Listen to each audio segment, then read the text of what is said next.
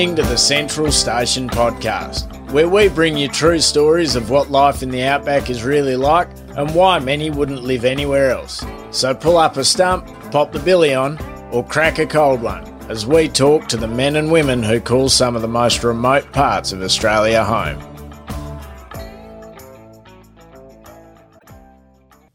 This episode is part two of our chat with Willie Cook.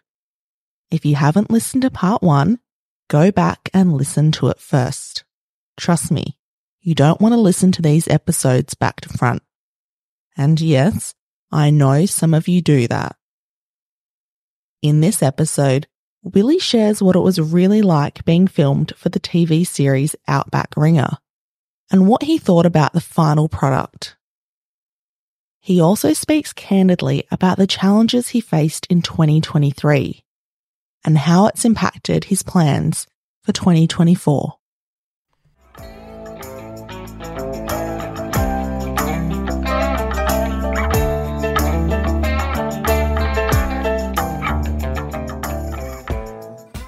With having the boys out there, did you ever get nervous and scared having them like bull catching, buffalo catching? It can be bloody dangerous. Yeah, well, they, I mean, we always knew where they were, and they were generally they were either in the truck in the road train or um in the pickup truck, and they knew never to get out um when they, especially when they were younger.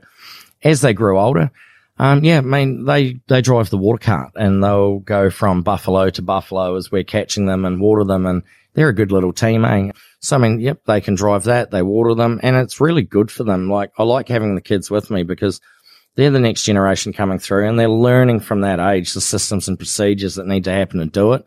And plus they're learning a lot of safety, you know, and hopefully it'll become second nature for them so that if they're ever, you know, mm-hmm. lucky enough to run their own operations or own a place, they, they've got the skill set to do it. Speaking of safety, let's like shift the conversation to that now. Lizzie's been amazing in that department. And like, I've sort of been one of these people that, you know, as long as we've got it planned well and we don't dwell on it, go and do your job. Like someone, a guy once said to me, you know, flying a helicopter is the easiest thing in the world. All you got to do is got to pull it out of the hangar and go to work and put it back in the hangar at the end of the day. And like just when you break it down like that, it's, you know, it becomes a bit more simplistic. So yeah, these guys have done it a fair bit. You know, they've caught a lot of balls and training is the big thing for us and a lot of conversations. And I've always been one of those people like, you're never going to get yelled at if you don't know what you're doing. You know, if you don't know, ask. I would, I'd rather that. Like, and it can be, there's no such thing as a stupid question. And I prefer it. Like, and generally when we first start the year, we're all together and we'll catch the first one and we'll go through the whole system and procedures together from putting it on the tree or then loading it on the truck. We just do it all together and do that first one. So if there's any newbies in the group, then they've got a good understanding of it. And generally as well at nights, like we're all, you know, while we're eating dinner, we're telling different stories of the day. And, you know, if someone doesn't know something or new guys come into the crew, then you're able to explain it. So they've got a concept in the head before we even go out. But I mean, it's repetition and doing it right is the, is the big things like as simple as, you know, being on, leaning back and being on your back foot when you go to put the chain on a buffalo. And, you know, that saves your mouth and your teeth. Um, so you don't get hit. You know, there's lots of you know, body positions, not putting your arm through the barn doors to collect the chain, you know, all these simple things that we have and use and everyone knows it and, and we just try and work on it like that. And like from, and especially when the ball was going on the truck, everyone's got to be beside a ball catcher or on the truck on their position to receive the ball into the truck. So we just try and minimize it.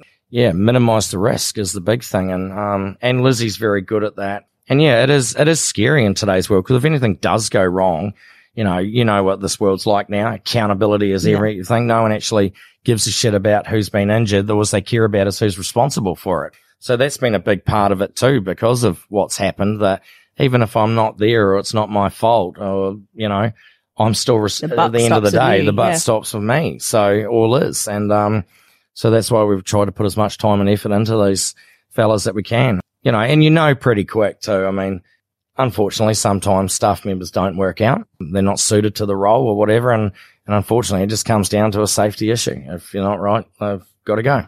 May yeah. not be the best, um, place for them. So walking liability otherwise, I guess. Yeah, like hundred percent. But, you know, I have definitely been lucky, whether it's in a, you know, driving a bull catcher with an arm or like one of my good friends, Buddha, who, um, Brendan Avery, who in my opinion is probably one of the best in the country on a four wheeler. Man, he's unreal. You know, he's been doing it a hell of a long time. He's got his sort of safety procedures and that's probably a, a big thing as well is, you know, having trust in your fellas. But man, Buddha, Buddha's unreal and, um, he's caught a lot of bulls for us too. And, um, yeah, and does it so gently and such good techniques and, um, you know, and that's where it's really good, you know, like seeing when you're watching someone who can, you know, blade an animal around like Buddha and then just, you know, just gently just put it on the ground right by a tree and just in a blink of an eye and then it's strapped up or roped straight to the tree. And when you're seeing all that going, you realize, you know, that it's your staff and your, your good fellas around you that make the operation not only productive, but safe.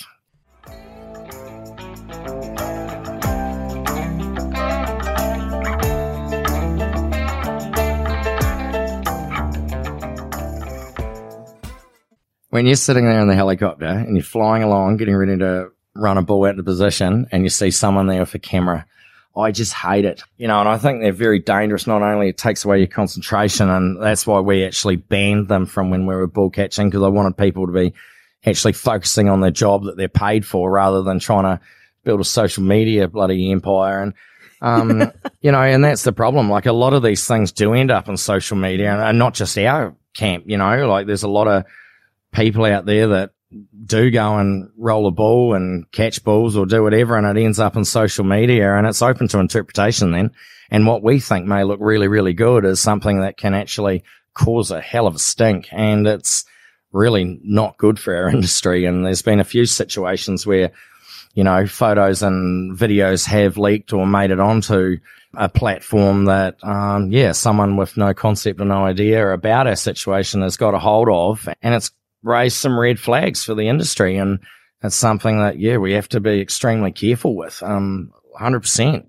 And we were sort of hoping that, you know, with Outback Ringer, that would sort of provide an interpretation of what we do and how we look after the animals and, and sort of the, the concept of the whole operation, you know, and, and I think that did work really, really well. And yeah, and, you know, that's something that took a long time to get off the ground. And, that was with, you know, um, Tommy Lawrence, a good friend who's the creator of Outback Ringer, come up with the concept and Ash Dunn, one of the cameramen. And, you know, and we've, we've had some wonderful times filming that. Yeah. And, they, I felt they were pretty, pretty damn good. Um, you know, they took a lot of footage and put themselves in some pretty amazing positions there to get the right shots and that. And they're quick on their feet, those boys, that's for sure.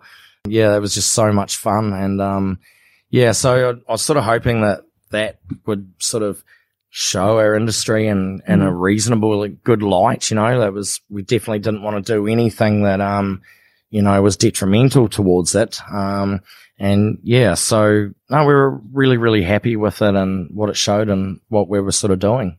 It's a hard, a hard situation and not just with bull catching, but I think like anything up here because you want to be able to get all of Australia interested and to, and to learn about it and know about it. But at the end of the day, like drama is what sells. So even if someone's like, we're going to come out and make this like documentary on you, they're going to want some kind of drama. And I have to admit, oh, I they got that. Yeah, yeah. Like, and so yeah. that's it's kind of it's almost like we need to create our own series where we're like the executive producers and we have, but you know, then it would probably be too well, boring. It'd be boring. Yeah, yeah exactly. that's the problem. Um, that is one of the things with um Outback Ringer, and we did, we actually didn't re- weren't really made aware of this until we started getting the fine cuts coming through, or the rough cuts coming through to us, and you know, like some of these, some of the storylines, like I was, I was like, Jesus, how the hell did they make that out of that? Yeah, I felt really bad. Um, well, poor old Cheryl on the first day, like, um, when he crashed that bull catcher and hit that ditch, like, they made it look as though, and, and this isn't Tommy and Ash or by any means, they're a great cameramen and that. It was more of the editing and, um, Sydney, you know, that was one thing I didn't like too much. They, you know, they built the anticipation and the excitement. I mean, we'd caught 47 bulls for that day before that happened, but they, they sort of come across as though that was the first run of the morning, you know, and we'd had nothing caught, but yeah, we we had a great run that day, and I was like, oh, well, it's right, we can fix it. Yeah, I was toey that he'd buggered the catcher, but you know, it's all fixable. And and then you know, we have some days there we were catching sixties and seventies, but like it was getting boring because it was just bang, bang, bang, yeah. and I remember one of the guys was there, one of the producers, and he was like, "Can something break soon or do something, Willie? Because it's going to be boring for the cam, you know, for the people watching." And so I, I understand the concept and what they need to do, but I mean, look, I'm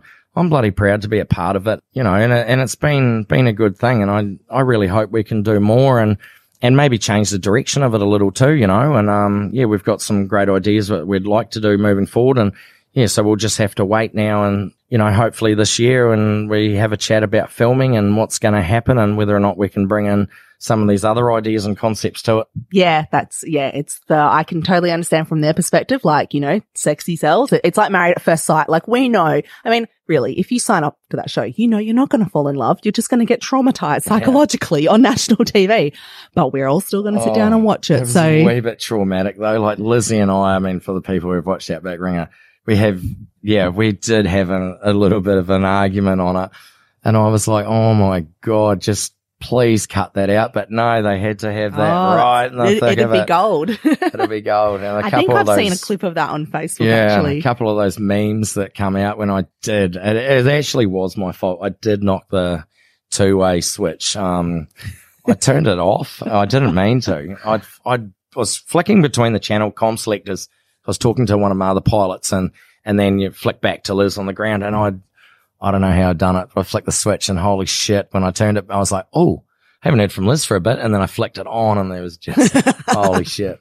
Yeah, she wasn't real happy with me. I, I did feel oh. bad for her, but, um, uh, she handled that situation well. So it was all good we were so lucky with Outback Ringer and the cameraman and like as I was saying, Tommy Lawrence, the you know, come and develop the concept of it and and Ash Dunn, one of the cameramen, Trev Robinson, the soundo. Um, look, there's so many other people that come down and were involved in it, but they were amazing. And what cameramen. Yeah, it was it was just phenomenal. And um, Tommy and Ash especially, God, they could get those shots and you know, and it was pretty cool because it was a documentary that it was supposed to be basically a documentary um, that they followed us and what we did. So we actually had a lot more control, you know, in some respects of it. And, and they were basically just filming what we were doing, different to say like a scripted movie, you know. Um, and there weren't too many people involved in it. Those cameramen are just unbelievable and they work so hard and to get their shots, like I'd be running balls out on a flat and I'd be like, wonder where the hell Tommy is at the moment. Like, and um, next thing you'd see him um, jammed in against an ant bed there, and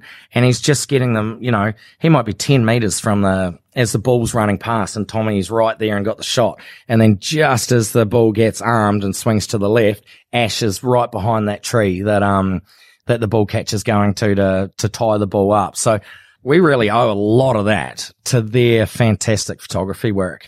Yeah, and it was such a blast to spend time with those guys and and Trev Robinson, who's the soundo man. So Trev had a solar, uh, a big like panel on top of his truck and we all were mic'd up.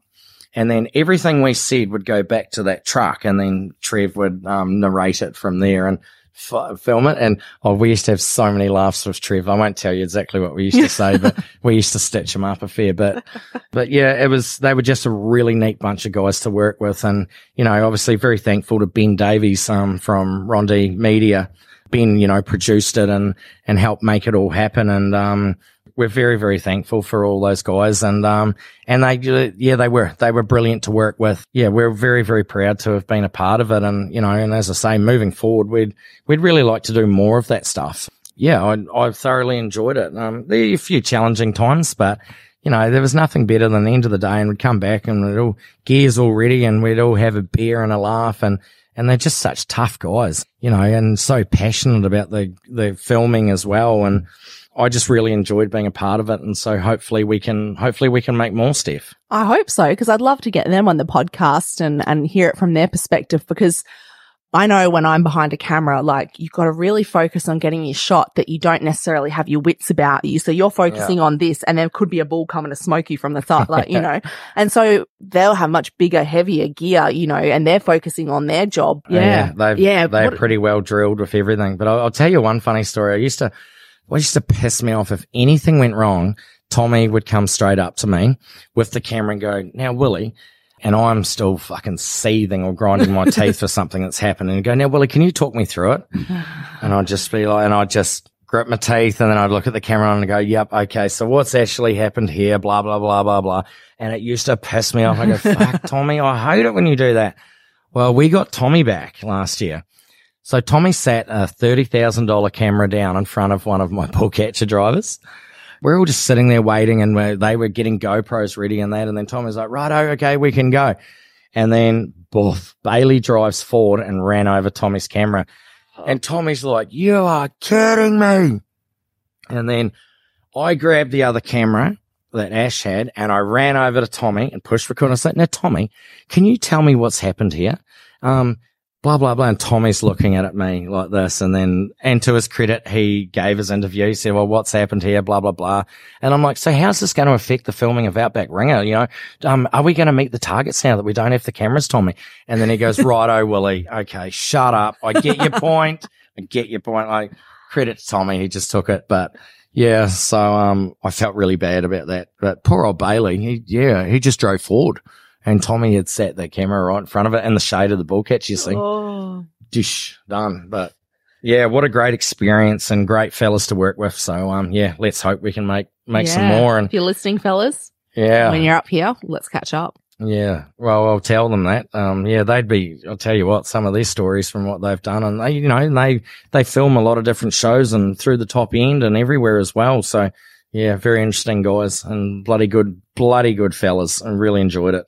Yeah. We can't wait to see Ash and Tommy again. And, um, yeah, and just thankful to all the, I know, I know there's so many more I could mention and, and, um, yeah, and we, we are very thankful to you all for everything that you've done and, yeah, so appreciate it. And um, yeah, so no, we've had a lot of laughs with it, and yeah, it's been a good thing, and it's yeah, hopefully made people aware of it, and so I've really enjoyed it, Steph, and I just want to be able to do more filming moving forward. To be honest, you know, um, we're in some pretty tough times now. Like a lot's changed since you and I spoke Mm, last, hasn't is it? about 12 months ago or not, or Yeah. just over, I think. you know, and I did say in the last podcast that, you know, we've got hard times coming, you know, and we've had these amazingly high prices and yeah, it's, it's been a pretty scary concept actually. And, um, yeah. And as we know, the markets have collapsed and it's making it very, very difficult for not only Northern Territory farming families, but, you know, all around Australia. I mean, who would have thought that cattle prices would have quartered? Interest rates would have tripled and uh, Queensland and New South Wales have been through a drought. I mean, And now the whole about- country's on fire. There's a pretty good fire Yeah. break between like yeah, Mount Isa and Broome. yeah, you know, and I mean, isn't it just amazing that you know how how things change and the only thing that hasn't changed is the price of our product in the bloody supermarket. So I don't know, really know what's going on there. You know, whether it be sheep, cattle, everyone's in the same boat, mate. All of Australia is struggling, and that's something we can all relate with. And um, yeah, I'm I'm bloody concerned, Steph. I really am concerned, and I don't know where the end of it is. And unfortunately, that's been a testament to the season that we've had.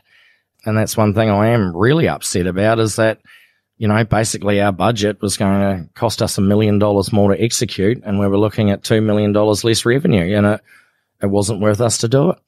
So we've been doing other things, and you know, flying a bit, doing a bit of trucking, and our year's been sort of turned upside down, to be honest, and and it's been a really hard thing. You know, with there's you know ten people that haven't been employed by us this year because there's no money in in the markets for us, and I really really hope that it that it is going to change and change soon. You know, this this cloud that's hanging over us, you know, commodity price wise, is um, it might be around for a little bit yet. You know, I hear Queensland's you know got rain now, and so I mean, I just hope that you know prices can lift a bit and and everyone can survive and get through.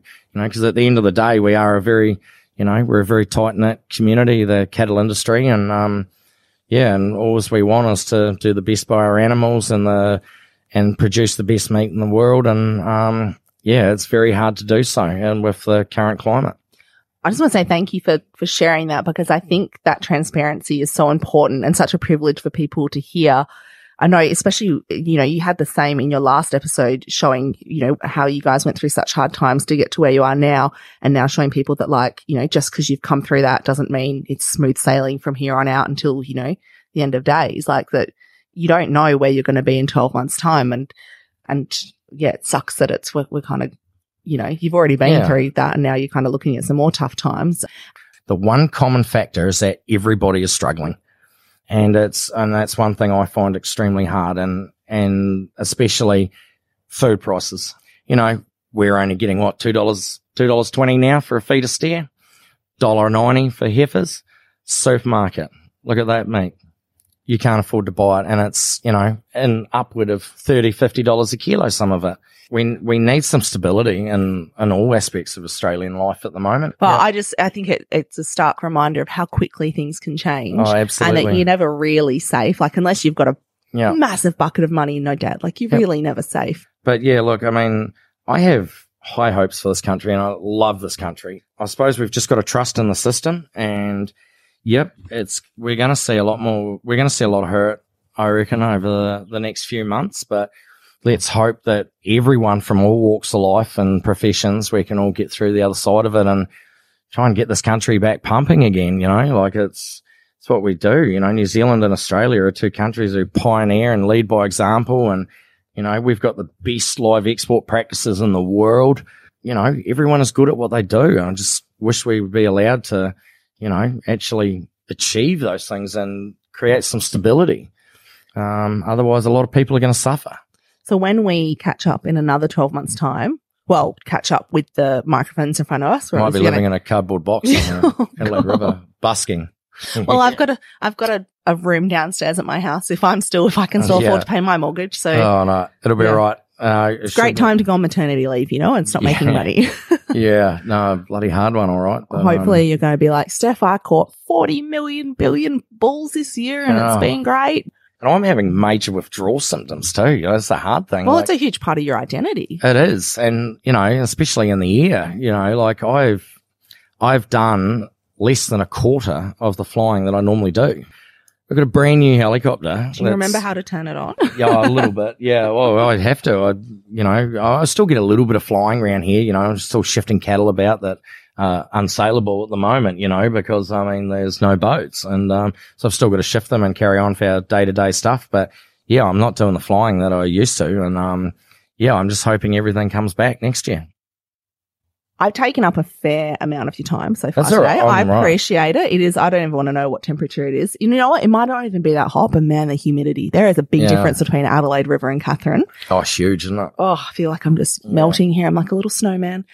Um, before we start to wrap up though, we were talking a bit about people safety and I can't remember if I asked you or I was going to ask you about animal safety as well. So I'll jump back to, um, we'll, we'll go, we'll start with animal welfare first Yep. and then we'll, we'll talk because I know, yeah, that safety is a really big thing for you. Uh, So, and obviously bull catching, it can be quite easy for it to have a bad name. uh, Um, so how do you make bull catching safe and, and, you know, what animal welfare exists within bull catching?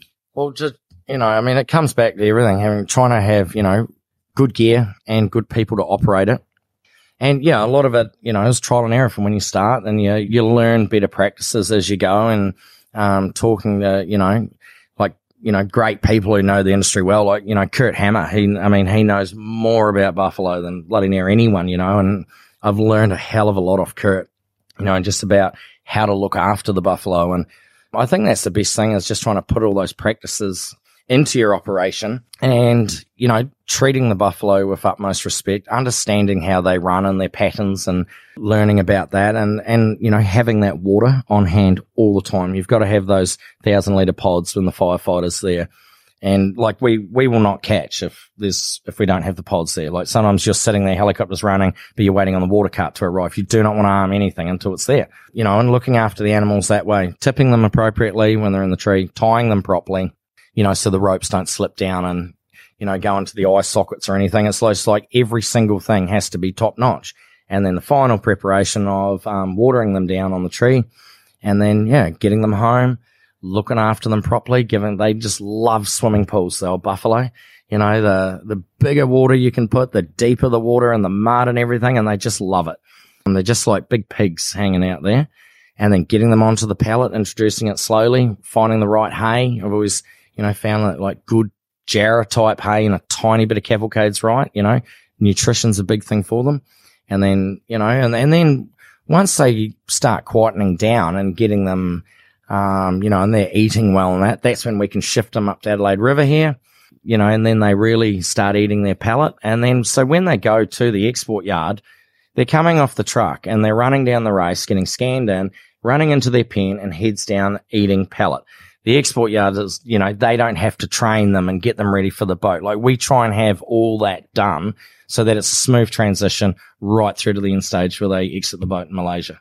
It's up to us to, to do the best thing we can, um, for the industry. And as I say, I've been pretty lucky with down to the, the guys that I've got working for me through to like Lizzie spends an amazing amount of time with the buffalo, just walking around them and keeping them quiet and making sure they got plenty of food, plenty of water and and just little tricks you learn, as I was saying, like open all the gates in the yard so they know what a gate is, they know how to walk through it.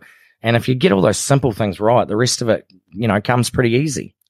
I know I said earlier that when you're talking about uh, catching your first bull and how everyone's kind of got their job, I said it was like a puzzle and you need all the pieces to be able to see the whole picture and, and get that end result when you're talking about particularly, you know, like don't go start catching, say, a buffalo unless you've got the water carts there.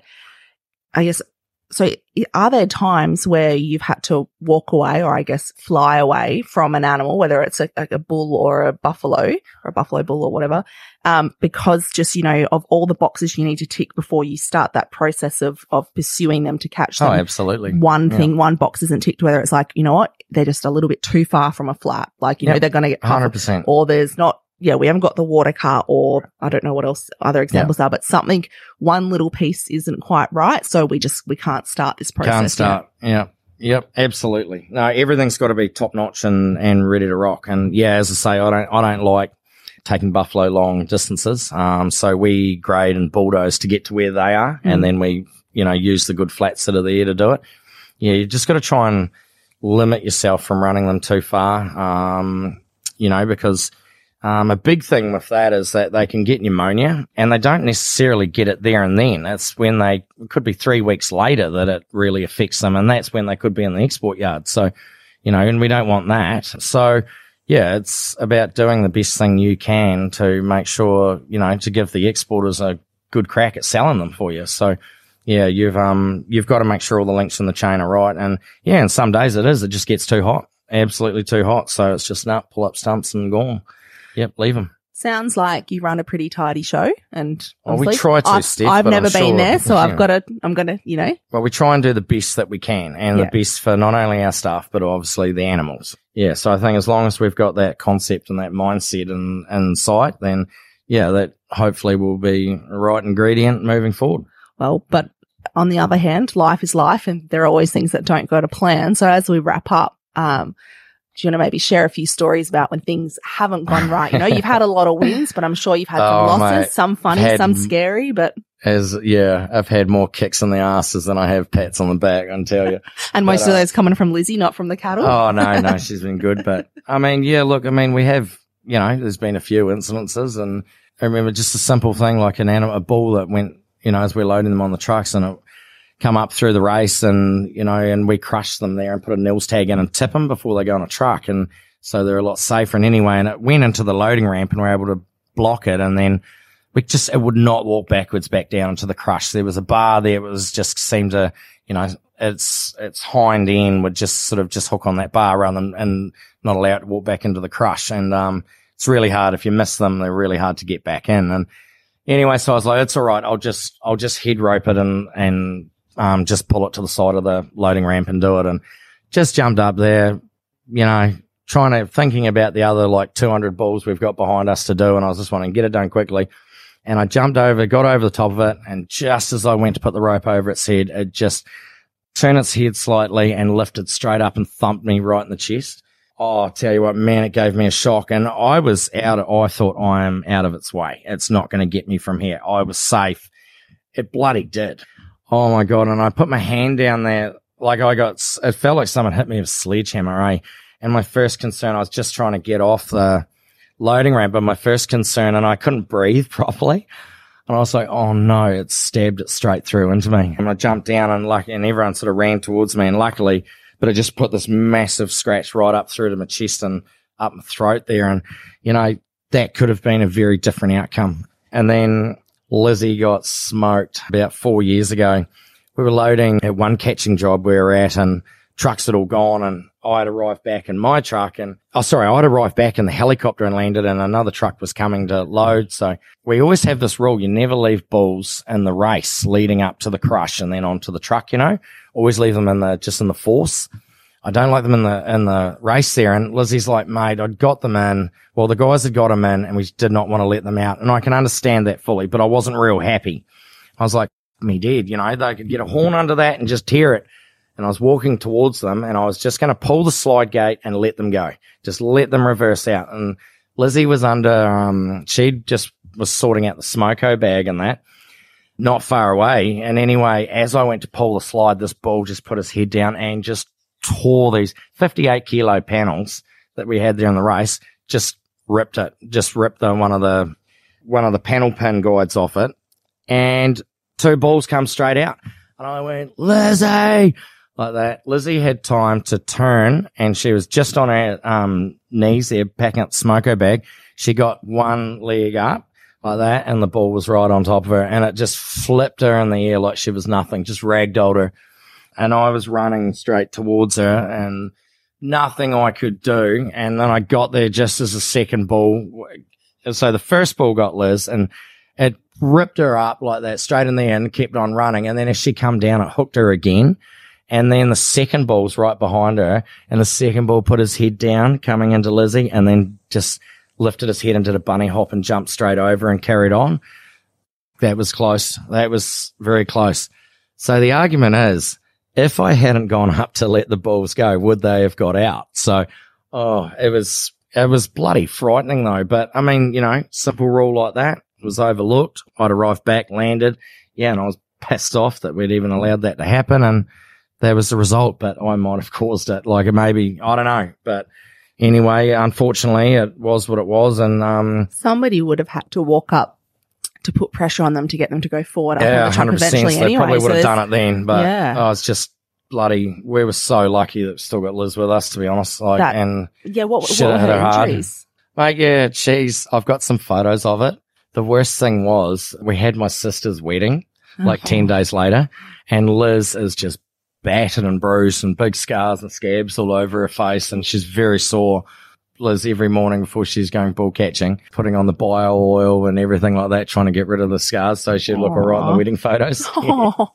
so, um, anyway, poor Liz, but that yeah. story sounds so familiar um, and like, like a story. I don't know if you've listened to the episode with Jane and Hayden Sale about her accident with a bull, bull coming out of a race, flipping a panel and then going her like that. Uh, hairs on the back of my neck still stand up when I hear that podcast, eh? And what Jane went through. my God. Yeah. That's, yeah, very similar. Yeah, very, very similar. And, um, yeah, but we were lucky Lizzie didn't sustain any of their injuries and that Jane did. You know, it was a situation where, yeah, I mean, she was pretty badly beaten up, Liz, and, um, yeah, took a bit for her to get over it. That's for sure. Is that just going to be a lifetime now of, well, remember when you did this? uh, no, Liz is pretty good. She doesn't hold grudges. I mean, it is what it is. And yeah, you're a better woman than I, Liz. A, yeah. I I'd mean, you've got to learn, got to learn from it. That's for sure. Yeah. But I mean, there's been all sorts of little things happen like that. I mean, remember one night we're sitting there and we're picking up, you know, I, I quite often, I like picking up, um, buffalo bulls at night or just, you know, just on dark. Um, you know, those ones that we've caught in the morning or whatever, we pick them up. And, um, I remember I driven over with the other catcher and we're sitting there at a tree with the buffalo just waiting for the truck to arrive and then we'd rearm it, put it on. And then we just heard this and it turned the catcher off, pitch black, just sitting there and quiet. And then we just heard this snap like that. And it was the rope snapping and it was a big ball. And then snap and then just silence. And I was like, oh. and I just went to, and I thought, just sit here for a minute. And I was, cause I was thinking he was on a big flat. So I thought at least I'll just see what he's going to do. And then I can, um, turn the catcher on and I'll just arm him again. Oh, the next thing the catcher just started like rocking about and he just ran straight to the catcher and into it. So I had to start it. Yeah, start it and turn the lights on and then we did a circle and gone. Did not see it. It was disappeared. Do you think he ran into the catcher on purpose, or was it like bad night? He ran oh, into that it. That sounds like a Jurassic Park moment. Like it was like a Jurassic Park. the T Rex is out of its pen, and you're yeah. like, "Where is it?" And then it pops up behind you. Oh, it was there. Oh, that was a pretty lucky one. But I mean, look, you get the normal knocks. I mean, like my hands, I've got scars all over them from, you know, you're always getting tips that are hitting you, horn tips that are, you know, hitting you or whatever, and you get knocked around a bit. But I mean, it's sort of, it goes hand in hand with the job too, you know, and, and I mean, yeah, we, we absolutely love it. And touch wood, you know, this is, we want to try and keep improving on it and, and just making sure that safety and, and our staff are well looked after. And, um, you know, and it is getting harder and harder with insurances and everything now. Like we're almost, well, theoretically, I mean, we are getting priced completely out of the market with insurances and accountabilities. That's the bloody hard thing now. Um, yeah, so it's it's it's a very hard thing to explain to an insurance company of what we do and without them freaking and out. how they and you know we've been lucky we've got a pretty cool insurance company in that but trying to explain to them and then come up with a premium and yeah but unfortunately we've got to have it you know because i mean it's know i suppose it's not if it's when um you know and but as long as we can um you know keep our wits about us and keep training people and and i mean we're always learning ourselves too. You're always learning new new methods and that. So we'll um yeah we'll keep pumping along and keep it going and yeah. All right. So I have chewed up a, a fair part of your day, but before I ask you the last question, I guess we spoke about in your last episode how important it is to have like good mentors and a support network and people around you who kind of help you get where you want to go and be better. With everything you've done through the last eight years of, of buffalo catching, um, and, you know, oh, sorry, and, and bull catching, or we'll just call it catching. And you started off kind of from scratch and now you've got a bit of country and, and you, you know, a world away from where you started. You mentioned at the very beginning about the, the first ball catches you had and how, you know, like they were so much better than you and they were just so good. Can you, I guess, touch on them and a few other people, I suppose? I'm sure there's a few people who have kind of stood out along the way that have been really instrumental to your success.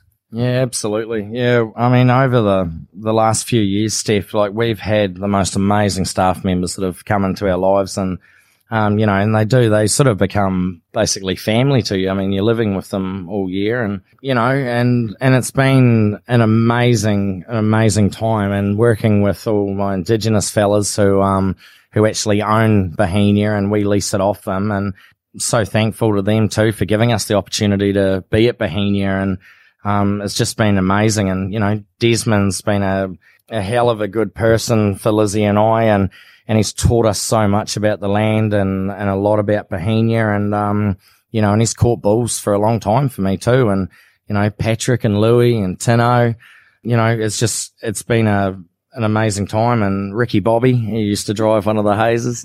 That is Uh, the best Ricky name Bobby, ever. you know, Ricky Bobby, you know who you are. You're a bloody great in that hazer. So yeah, we, we've had a lot of good people and, um, you know, right down to Prancy, Bailey, Cheryl, Cody, Jack Heyman, young pilot, just top fellas. And we've, um, yeah, we've been very, very lucky. Adam and Liv, um, we're bloody fantastic as well. And, but I mean, definitely as far as, you know, mentors go and over the last sort of three years, um, as I say, you know, with Sam Woods, their accountant, we've been very lucky with Sam. And then a new one out of uh, West Coast uh, Wool and Livestock. Jack Maloney does uh, most of our selling of cattle and or buffalo. Jack's boss and one of the heads of West Coast, um, Jeff Geary, has just been absolutely instrumental for Liz and I.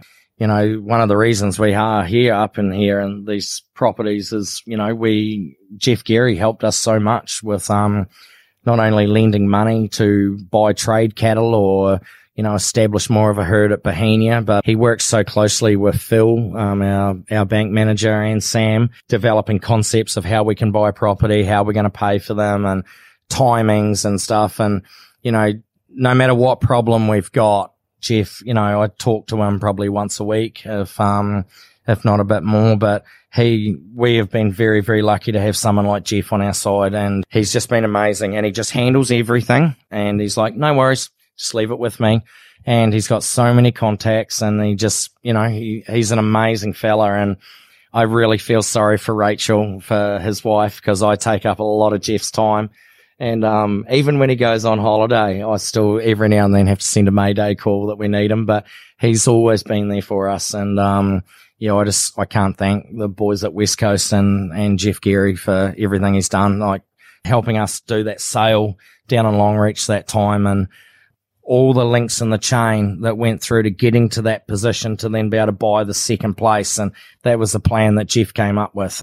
We were very lucky with timing then of droughts and versus floods and feed everywhere and people rebuilding herds. And it was just great timing and foresight by him. Yeah, him and Jack. And it's been great. And just having those people in your life, you know, you feel a lot safer too. And, you know, and they're not afraid to tell you that, no, that is a really bad decision or yes, this can work. And, you know, and I'm going to rely on them a lot now, Sam especially. And I think that's the big thing. Like Phil, we're bank manager, Sam, the accountant, Jeff as, um, you know, basically head of finance and, that and um and Jack was selling like yeah we're going to have a pretty tough year and I say we're going to get to know each other even better because we're going to be spending a lot of time on the phone working out how to circumnavigate through this next 12 months working out the plan to get there so um yeah it's going to be an exciting year I suppose Steph I suppose you'd say it's good too so it sucks that you're coming into tough times again um like you know you've already been through that in New Zealand